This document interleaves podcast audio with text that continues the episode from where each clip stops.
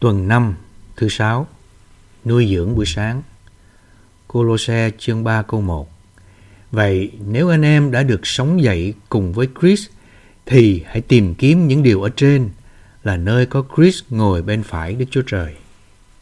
epheso chương 1 câu 22 đến 23 Ngài cũng đã khiến mọi sự quy phục dưới chân đấng ấy và ban đấng ấy làm đầu trên mọi sự cho hội thánh là thân thể Ngài.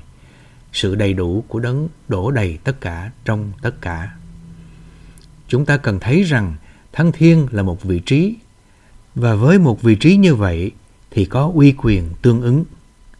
Đời sống thuộc linh của một cơ đốc nhân không chỉ là vấn đề sự sống mà còn là vấn đề vị trí. Vì vậy, đó không chỉ là vấn đề quyền năng mà còn là vấn đề uy quyền. Sự sống đem đến quyền năng, trong khi vị trí đem đến uy quyền. Phục sinh là vấn đề quyền năng, trong khi thăng thiên là vấn đề uy quyền. Để có mức lượng hoặc loại uy quyền nào đó, anh em cần ở trong một vị trí nào đó. Nếu ở trong lĩnh vực thuộc trời, tự nhiên anh em sẽ có uy quyền thuộc trời. Tất cả những lời cầu nguyện đích thực của chúng ta đều là sự vận dụng uy quyền thuộc trời trong vị trí thuộc trời. Vị trí cầu nguyện là vị trí thăng thiên. Anh em chỉ có thể cầu nguyện trong bầu không khí thuộc trời. Hễ khi nào rời khỏi lĩnh vực thuộc trời, anh em mất vị trí cầu nguyện. Anh em có thể cầu nguyện, nhưng lời cầu nguyện đó không được tính trước mặt Đức Chúa Trời. Phần đọc hôm nay Mọi lời cầu nguyện trong sự thăng thiên đều là những lời cầu nguyện uy quyền. Chúng ta biết rằng lời cầu nguyện trong sự thăng thiên là ra lệnh cho Đức Chúa Trời.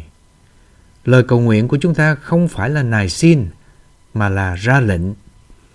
Trong Esai chương 45 câu 11, Đức Chúa Trời phán, hãy ra lệnh cho ta. Đôi khi, việc ra lệnh này là ra lệnh trực tiếp cho Đức Chúa Trời, và đôi khi là ra lệnh gián tiếp cho hoàn cảnh.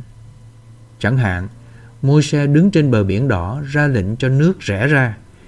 Chúa Giêsu trong thuyền ra lệnh cho gió và biển phải yên lặng và Chúa ra lệnh cho bệnh tật phải ra khỏi nhiều người. Nếu học tập cầu nguyện bằng cách đứng trong lĩnh vực thân thiên, thậm chí anh em có thể ra lệnh cho sự nghèo thiếu phải lìa khỏi anh em.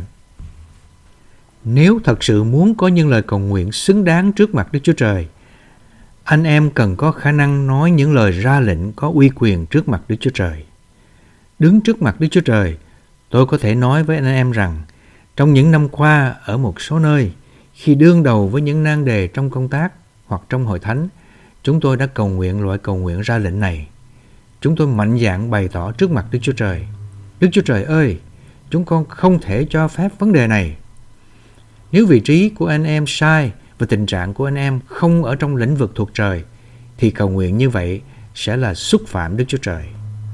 Nhưng nếu vị trí của anh em đúng và tình trạng của anh em ở trong bầu không khí thuộc trời, thì lời cầu nguyện như vậy sẽ là niềm vui thật sự đối với Ngài. Những lời mà anh em cầu nguyện tương đương với sự quản trị của Đức Chúa Trời. Những lời ấy tương đương với việc thi hành mệnh lệnh của Ngài. Tôi có thể làm chứng rằng Đức Chúa Trời trả lời những lời cầu nguyện như vậy.